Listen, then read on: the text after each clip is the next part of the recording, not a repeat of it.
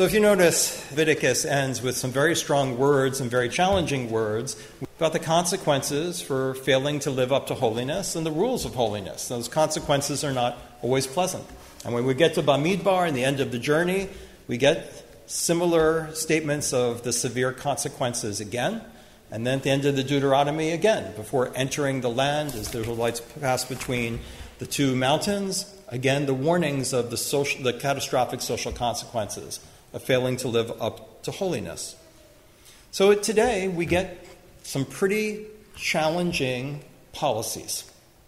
That every seven years the land must have Sabbaths of rest from cultivation that every seven times seven years there must be a jubilee year, in which Israelites shall neither reap nor sow, and they must proclaim release throughout the land to all inhabitants thereof, and provide for the return of all lands to those set out by allotment at the end of the Torah, the original tribal beginning parody, and maybe what seems like the simplest of all injunctions to not wrong another but to fear your God.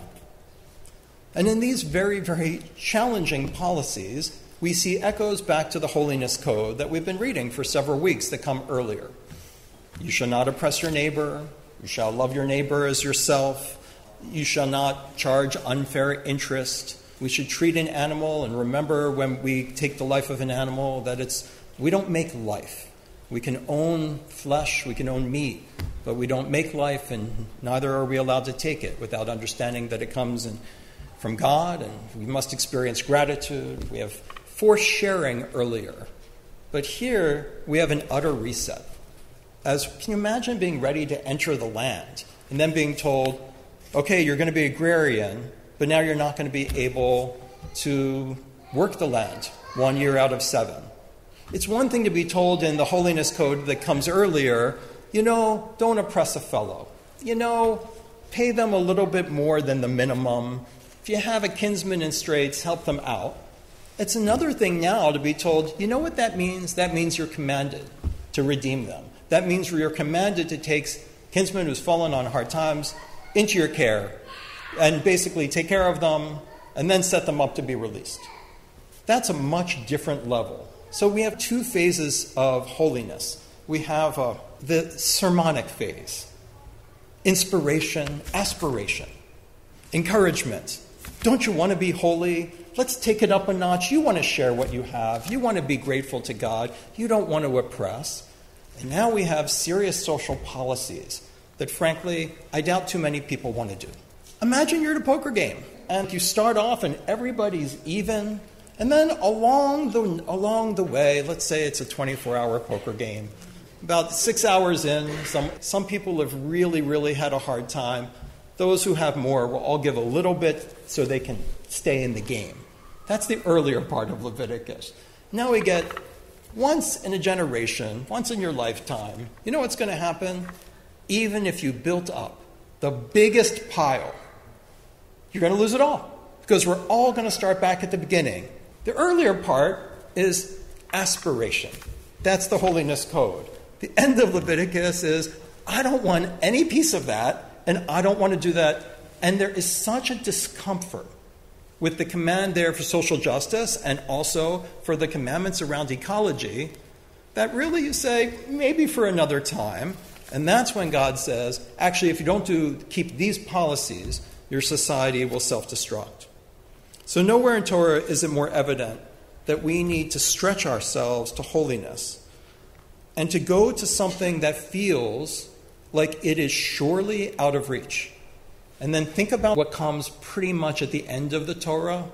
The Torah is not in heaven, the Torah is down here for us below. And often when I read that, I think that means like, oh my gosh, it's so holy and it's so beautiful, and uh, my living it is so imperfect, but you know, it's such a holy document. Who am I to understand it? But what if it actually means I want the Torah to be out of reach?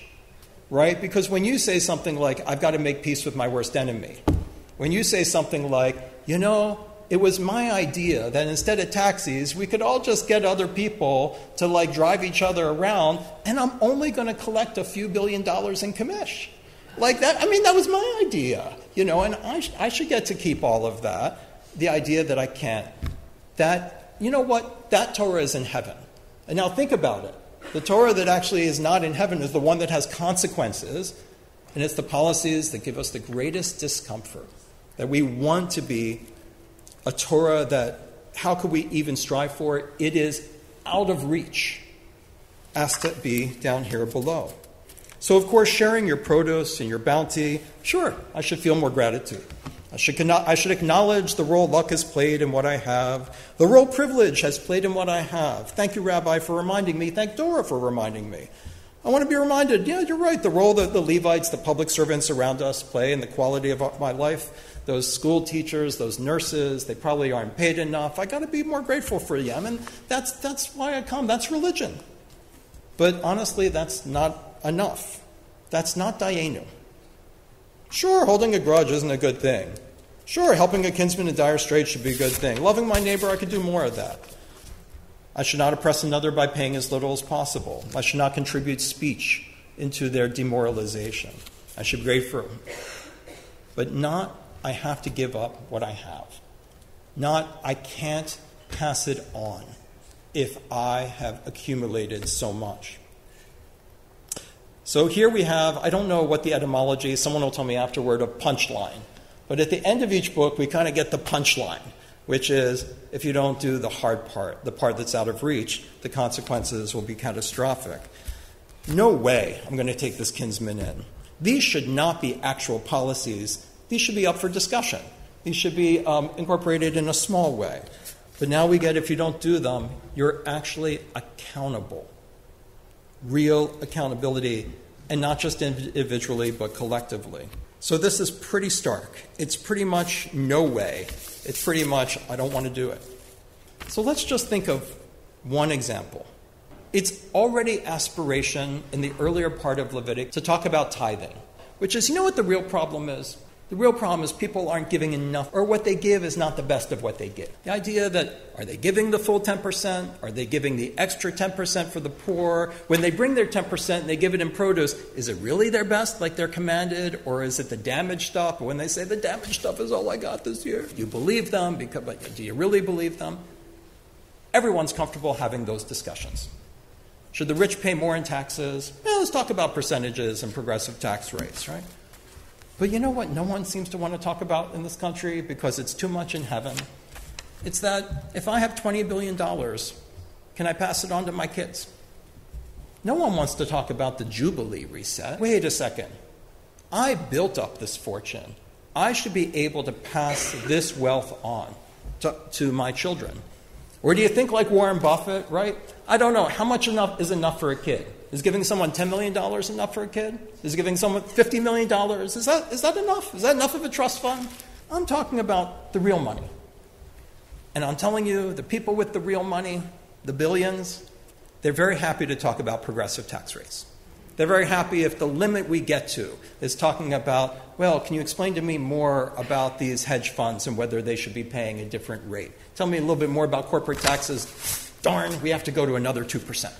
They don't want to talk about the passing on of the Jubilee. Stop it resetting so that the society can be helped. I think about this because I think how many conservative synagogues are there? I should know the number offhand, but 600 conservative synagogues, Masorti synagogues in the world?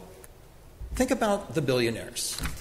What if they say, I am not going to turn this money over to the government? I'm not going to say, yes, I have, I have $20 billion and I you're going to only allow me to give $100 million to each of my three heirs. How dare you? I'm not going to turn the rest of that money over. I'm going to give it to charity. Sounds like a great idea. I'll take that call on behalf of the conservative movement. If there are five, 600 conservative congregations, how much would it take for each one to get, I don't know, three or four hundred thousand dollars a year from an endowment fund? Right? Would it take $10 billion? Oh, that's in heaven, Rabbi we couldn't possibly get $10 billion. What if all the billionaires were told, sorry, you can only pass on 300 million? You're only going pass, right? And, you know, and, or, well, I don't want to destroy my company. Fine, we'll take that stock. A stock could be put in a fund, and that fund, so the company continues. This whole society would change if once in a generation there actually was a reset of the real money and the discussions that we're having along the way, we realize our distraction from the structural change we need to have. Holiness doesn't just include what is comfortable, what is inspirational. It includes what you want to keep in heaven and not allow into your society, what you don't want to allow into your heart and discussion tables. Shabbat Shalom.